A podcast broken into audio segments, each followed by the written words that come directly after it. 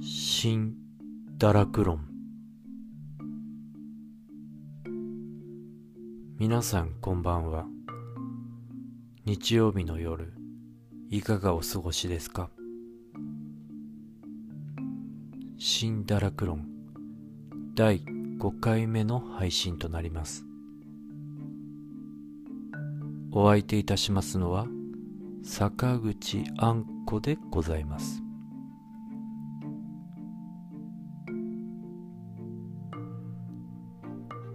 3連休の中日でございます。お出かけされた方も多いんじゃないでしょうか、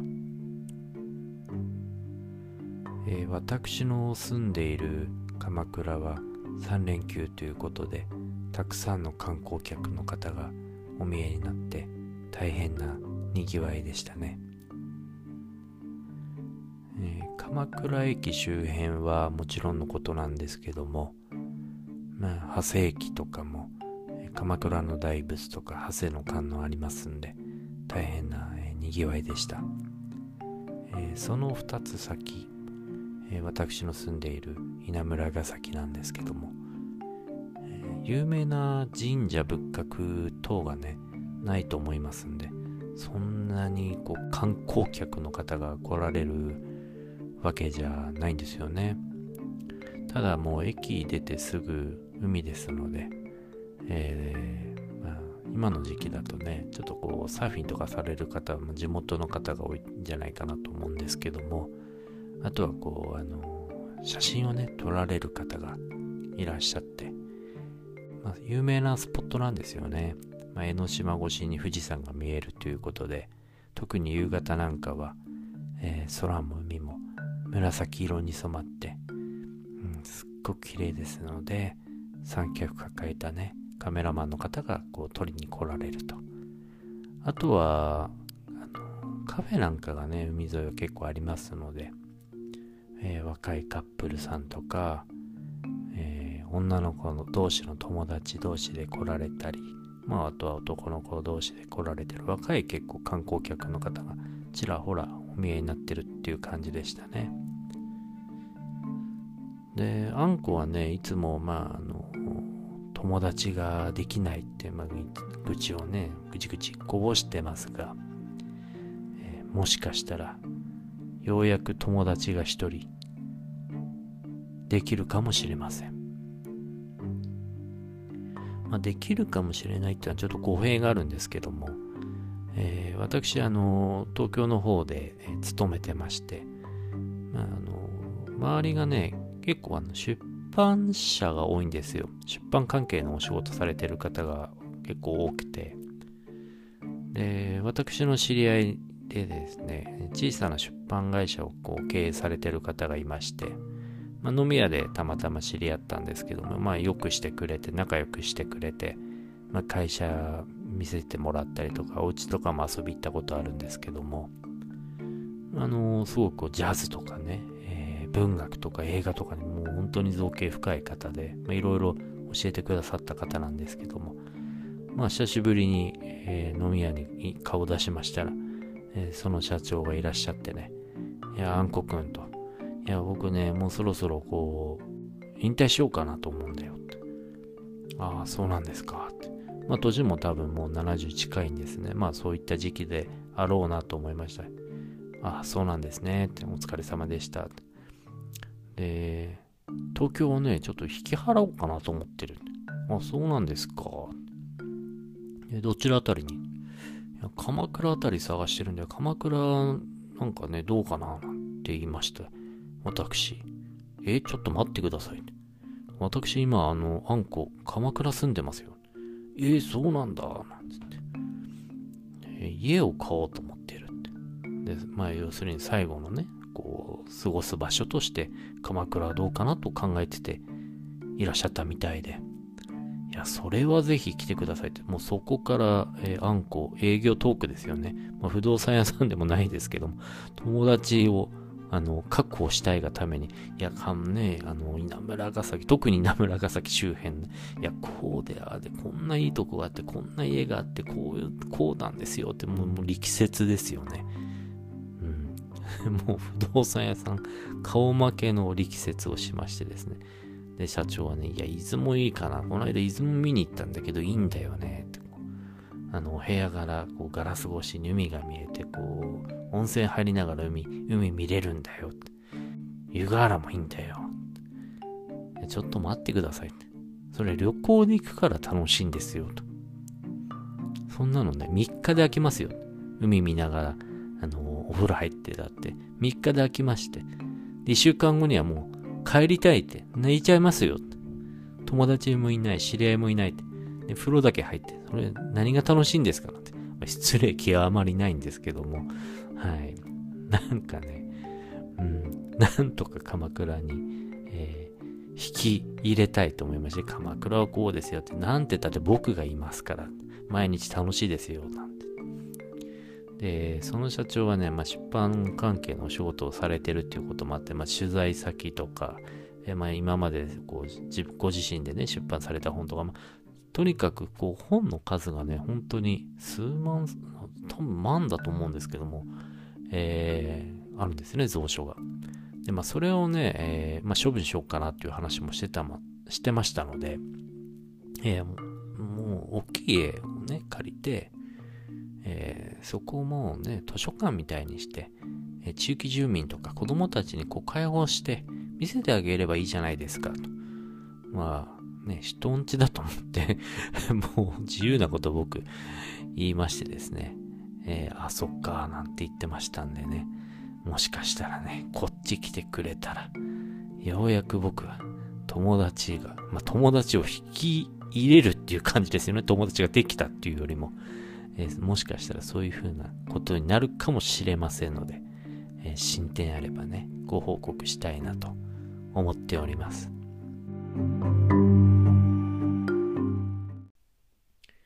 え、先週はですね、見た、えー、パーフェクトデイズっていう映画のお話ししますということでね、えー、言ってたと思うんですけども、まあ、します。今日はね。えー、パーフェクトデイズは皆さんご覧になりましたかね？なんかね、こう見る前に、見る前ってなんで見よっかなって思った話なんですけども、周りて結構行ってくる人が多かったんですよ。パーフェクトデイズ良かったよとか、面白かったと。あと打ち上げなんか行ってましても、パーフェクトデイズ見ましたなんて聞かれましてね。あ、これはなんかいいのかなと思いまして。あんまり人に勧められて映画見るっていうことないんですけども、ここまでね、あのー、別々の場所でおすすめされますと、どうしてもこう、触手が動くと申しますか？見てみたいなとなりました。それもやっぱりこう映画とかアートにこう関心興味あったりお仕事されてる方が行ってくる方が多かったので、あ、それちょっと見たいなとなりましたよね。で、たまたま妻も、あのー、見たいっていうことでね、あの意見が一致しまして、あのー、先週の土曜日、えー、日比谷シャンテで鑑賞してまいりました。日比谷シャンテもね、初めてだったんですよね。近くの、あの東宝シネマズはね、よく行ってたんですけど、シネコンのね、方は行ってたんですけども、日比谷シャンテはちょっとこう、機会が、タイミングがなくて、えー、初めて行かせていただいたんですけども、本当こう、古き良き映画館がまだ残ってるなーっていう感じの館内とかね、入り口とかも、うん、すごく良かったですね。そんな広いってわけではないんですけども。何か情緒が少し残っているのかなと思いました。えー、パーフェクトデイズのね、えー、の話していきますけども、えー、監督がビム・ベンダース。まあ、ドイツ人の監督ですね。僕はちょっと恥ずかしながら、恥ずかしくもないですけども、まあ、彼の監督作品というのは初めてですね。パーフェクトデイズが。ですから、何の情報もないんですね。どんな映画撮る人なのかっていうのもわからないし。まあ、のー、タイトルぐらいはね、パリ・テキサスとか、えー、聞いたことありましたけど、どんな映画撮る人っていうのは全くわかりませんでしたので、もう情報もあの仕入れていきませんでしたね。まあ、役所広司さんが出られてるっていうことは、ちょっとね、ニュースかなんかで、あの、カンヌ映画祭の、えー、主演男優賞かな？も取られてましたので、そのぐらいはちょっと情報入ってたんですけども、ちょっと内容はあえてもう全くシャットダウンっていう形で見に行ったんですね。えネタバレも何もないと思うんですけども、多分全部話しますんでね。まだ見られてない方で、えー、内容をちょっと知りたくないっていう方は、同じようにね、ちょっとこっからはあの聞かない方がいいのかなと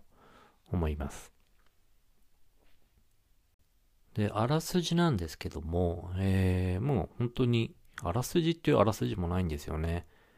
まあ、東京都内で、えー、公衆トイレの清掃をしてる、まあ、男性というか初老の男性がいるんですけども、で、毎朝、こう、ね、近所のおばさんが、ほうきで、こう、吐く音で目が覚めるんですね。で、そこから目を覚まして、毎朝きっちりと同じルーティンを繰り返すと。で、仕事も、えー、毎日同じことの繰り返し。で、仕事が終わったら、えー、行きつけの飲み屋行って、一杯飲んで、ふらふらっと帰って、本をね、文庫本を薄明かりの中で読んで、で、そのままスーッと目を閉じて、で、その日あった印象的な出来事だったり、えー、自分が何かこう感じたことなのかな。えー、まあそういったものが夢の残像としてこう描かれて、そしたらまたほうきのさっさっさっさ吐く音で目を覚ますと。もうそれの繰り返しの映画なんですね。で、結論から言うと、なんだろう、この映画、僕大好きでしたね。うん。多分こう、何かね、大きな事件があるとか、大きな出来事がある映画ではないです。そういうのを求めてる方は、ちょっとね、あのー、見ていても退屈なのかなと思いますので、あのー、あれなんですけど、僕は退屈は一切しないですね。もう、あの、なんだろうな。映画がパッと始まった瞬間、この薄暗い青、青白いね、朝をなんか見た瞬間、その視線と視線がね、視線がね、彼一人の視線なんですけども、やはり映画ですので、監督自身の目線っていうのも入ってるんですよ。要するにカメラ目線っていうのかな。ともう一つ視線があるんですけども、これはおいおい話していくんですけども、この三つの視線がこう混じり合っていく映画なんですよね。で、最初はね、やっぱりこう、監督、あの、ビーム・ベンダーズ目線なんですよ。で、それがやっぱりね、こう、くくね、ピタッと収まるんですよね。こう日本のね、情景とか、別に何か綺麗なお寺を映してるとか、東京っぽいとこを映してるわけじゃないんですけど、何気ない所在不明な東京っていう感じのところ、バッチリやっぱり映してるんですよね。あれはやっぱり日本人の監督とはまたちょっと違うのかなと思いますね。うん。何かこう、見ている視線が違うな。まずそれにやられちゃいますよね。こう日本だけど日本じゃないっていう、こう、ファンタジー性、ファンタジー性っていうのかな？わかんないけど、それがね、こう、最初から引きつけられるんで、退屈しないんですよ。うん。で、徐々にね、その、えー、平山っていう男の視線も入り込んできて、この視線が混じり合う瞬間がすっごく僕映画として好きな、あのー、タイミングなんですね。うん。で、この映画をなんかね、まあ見て一週間いろいろ考えてみたんですけども、うん。まあ、その一週間の中でもこう移り変わりってあるんですけども、で僕何がいいのかなってあの思った時に、ちょっと真面目な話ここからしちゃうんですけども、その、僕似てるなと思ったんですよ。似てるなっていうのは平山っていう男性にの人生を僕も味わったことがあるんですよね。だから映画うんぬんって話っていうよりも僕の人生の振り返りみたいなあの話になっちゃうんですけども、えー、僕もね、えー、何年前かな、20年前以上にね、結婚してる時がありまして、まあ、えー、子供もできて、で、幸せな家庭を築くっていう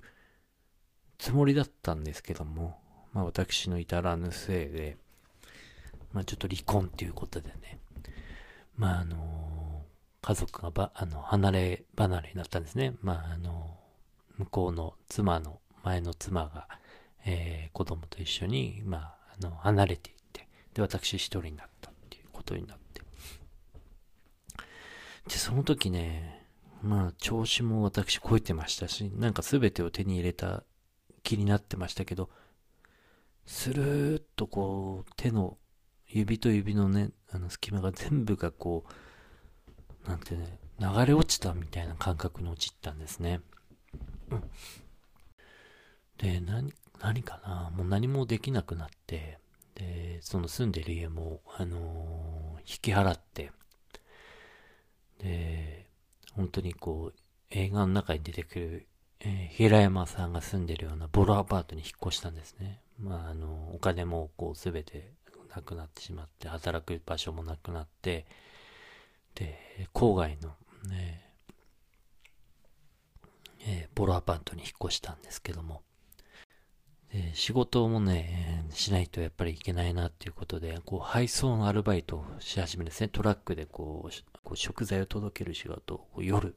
なんですけども、届ける仕事をし始めるんですね。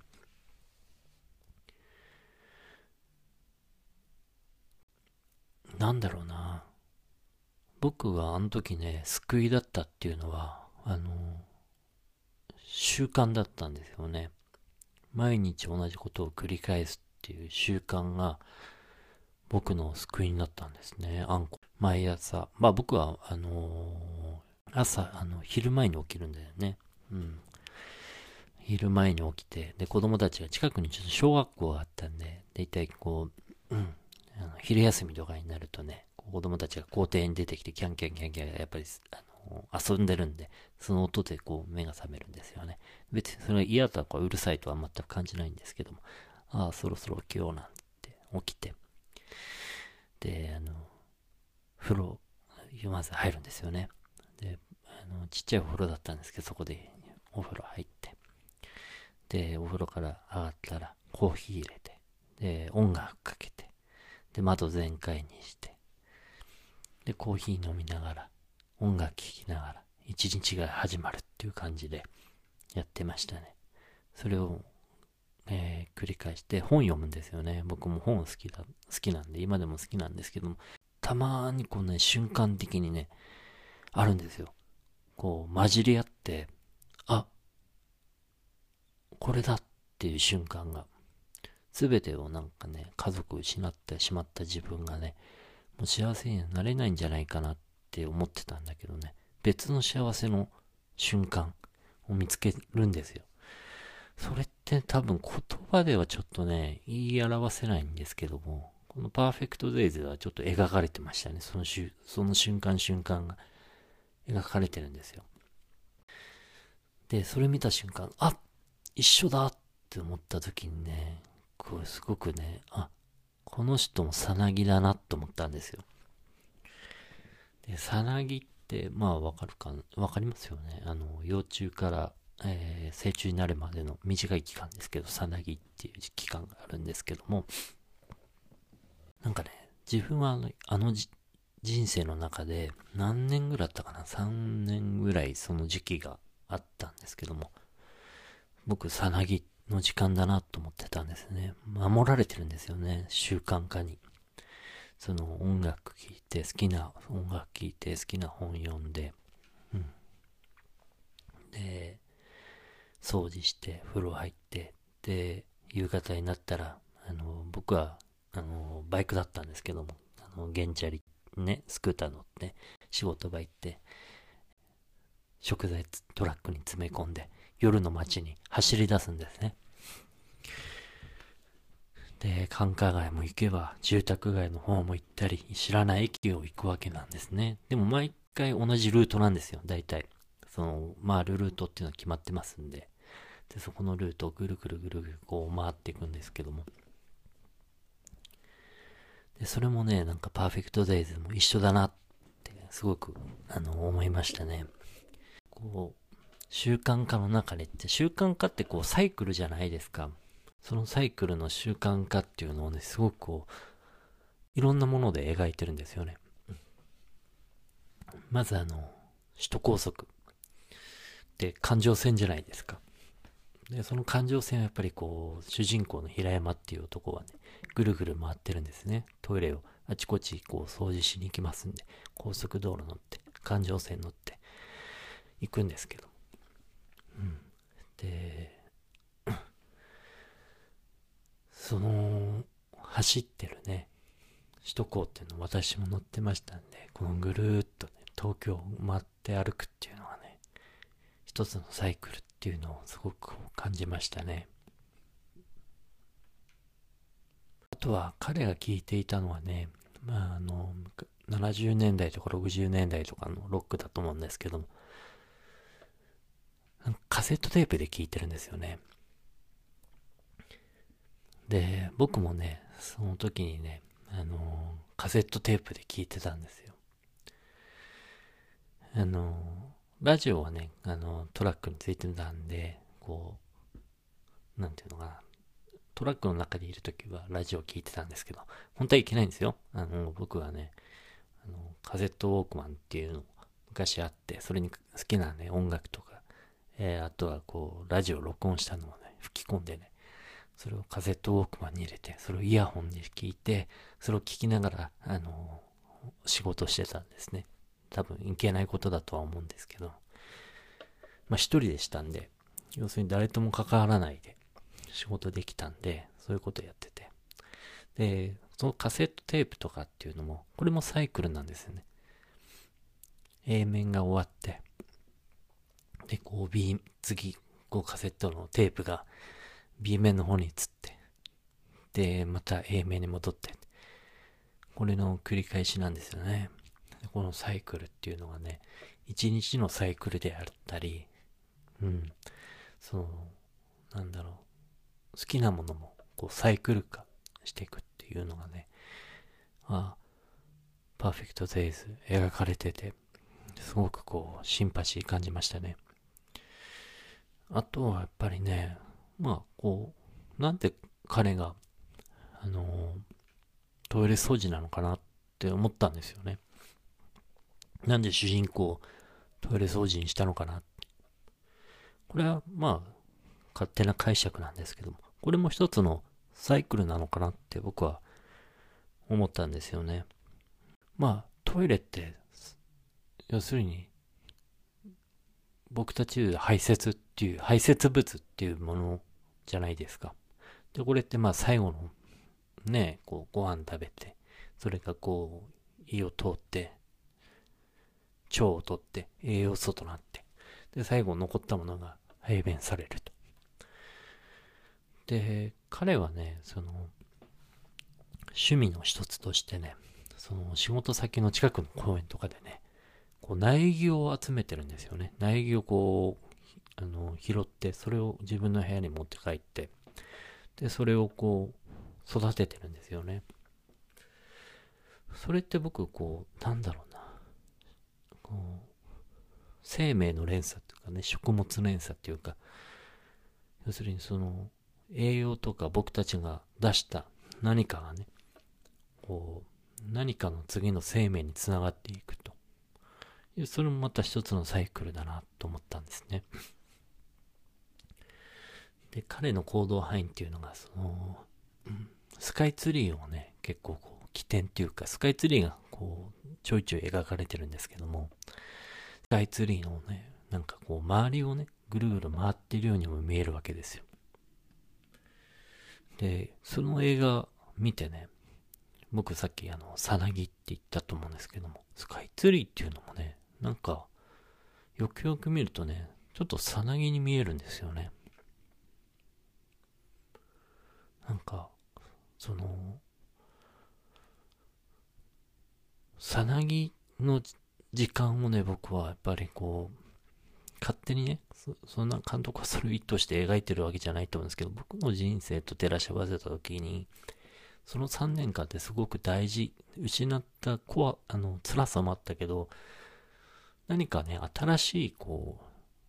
う、ものをね、感じれる感覚を手に入れた時期でもあったんですよ。うん。で、僕がそれを、さなぎの時間が終わったっていうのが、えー、2011年の3月11日だったんですね。で、その時間、僕はね、そのルーティンのことをしてたんですけども、まあ、いつも通り子供たちの声で、えー、午後ね、校庭で遊ぶ子供たちの声で起きて、じゃあお風呂入ろうと思ってお風呂入って、で、お風呂の中でもちょっと僕本読んでたりしてたんですけども、まあお風呂の中でね、こう本読んでたら、まああの、時間になって、えー、東京ですと、震度5強かな揺れが来たと。で、まあその後は、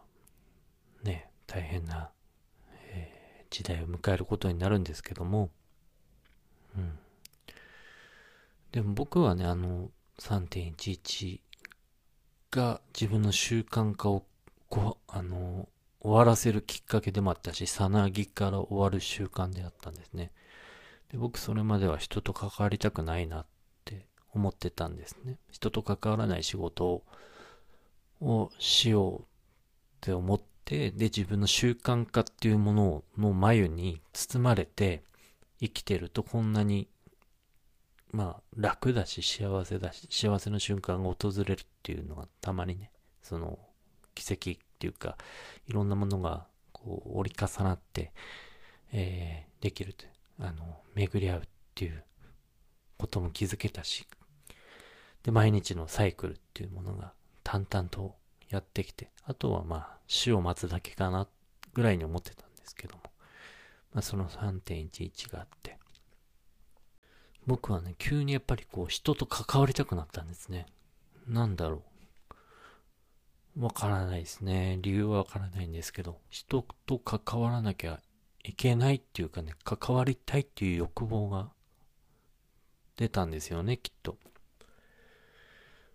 うん。で、僕のその習慣化っていうか、習慣化に守られたさなぎの時代は終わりましたね。うん、そこから外に出るようになりました。人とも関わるようになって、えー、うん、そしたらこう友達とかもだんだんできてきて、で、人間関係が、えー、いろいろ構築されて、で、今に至るっていうわけですね。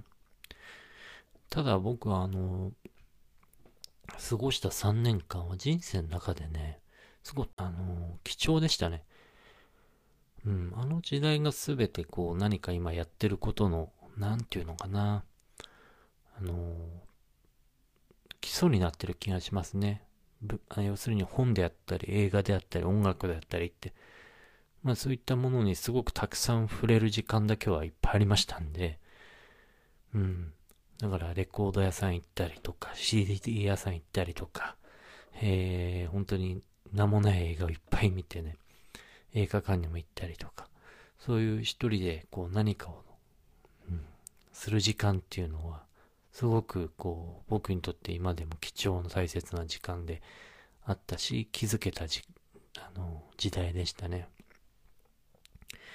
で、パーフェクトデイズに話戻しますと、パーフェクトデイズの話ほとんどしてないじゃないかという話なんですけども、お許しください。私、あの、映画の話をうまくすることが多分できませんので、えー、っとね、ちょっとこう自分の人生と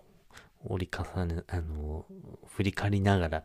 えー、お話しさせていただいたんですけど、パーフェクトデイズに話を戻すと、こう、その主人公の平山っていう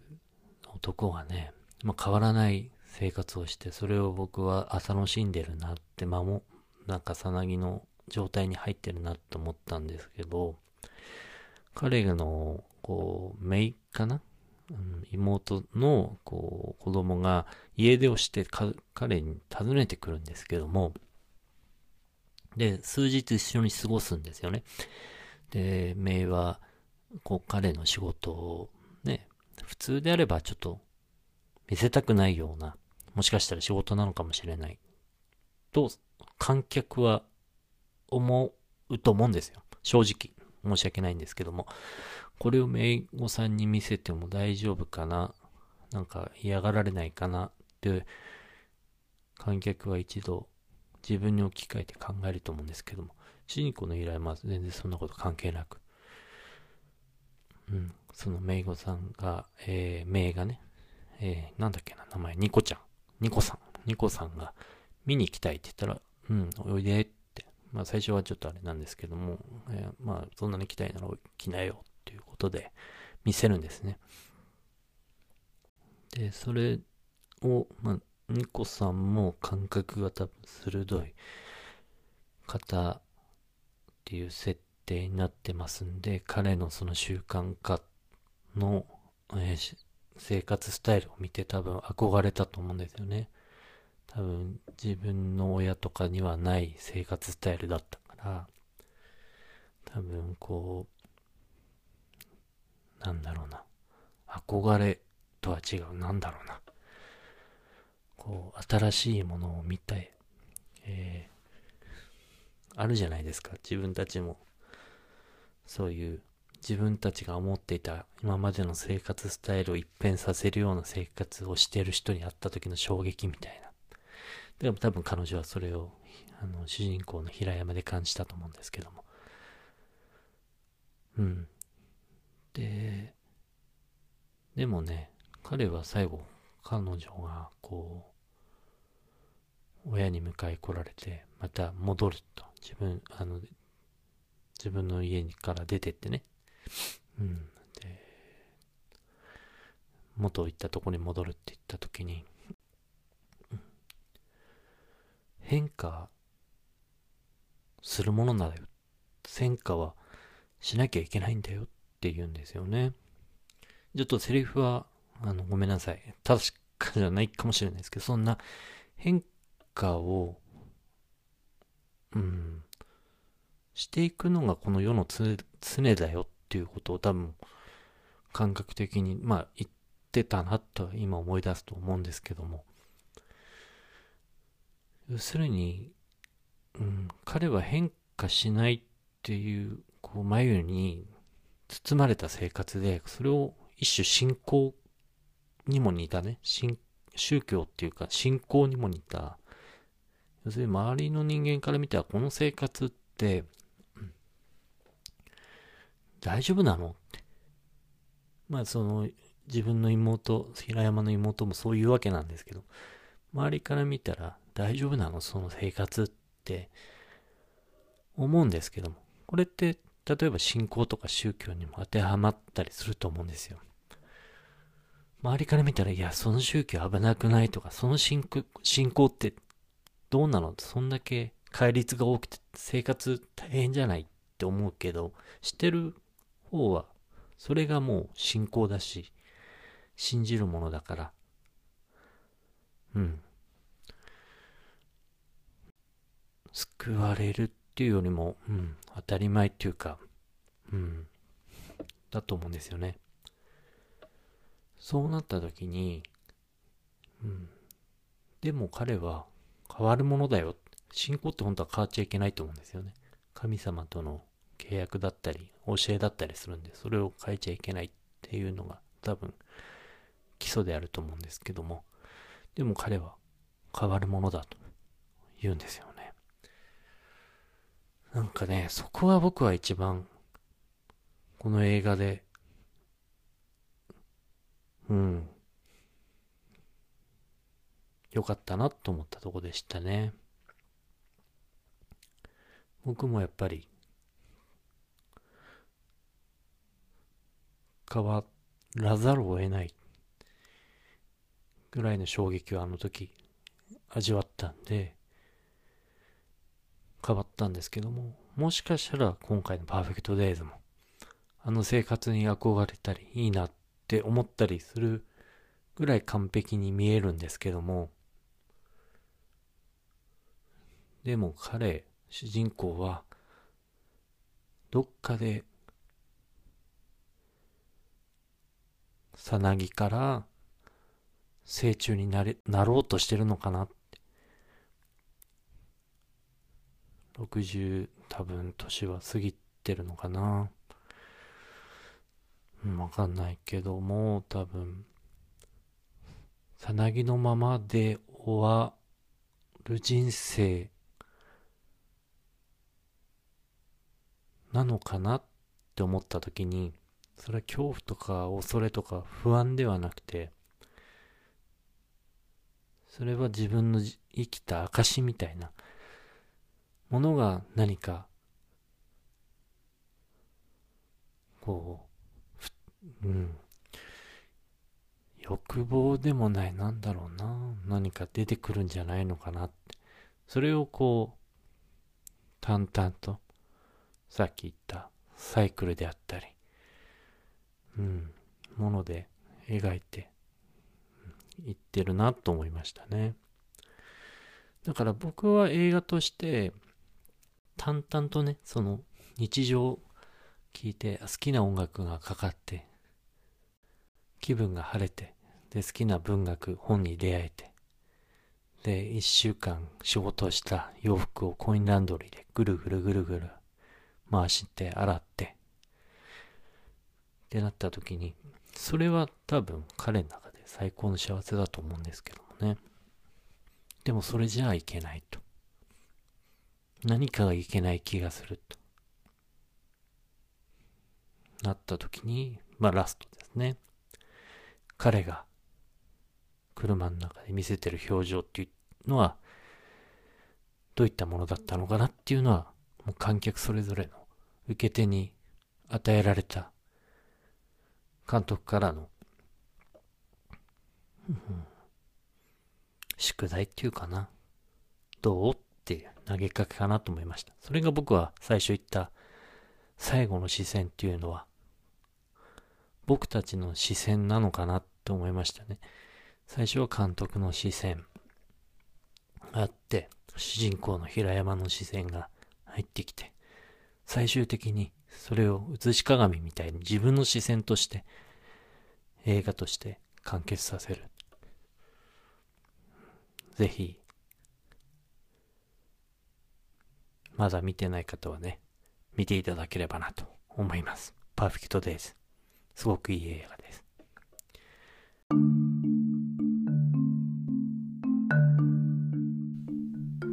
はい、ということでね、今日はなんかいつも、いつもにまして真面目な回になってしまいましたけど、あの ちょっとね、ふざけた話もしようかなと思ったんですけども、えー、ちょっとね、えー、自分の人生を振り返ってしまうと、なかなかこう、難しいものですね。えー、ちょっとね、来週は何やるか、まだ何も決まってませんが、ちょっと考えてね、アフタートークあたりで、話せればなと思いますので、えー、3連休の中日、まあ、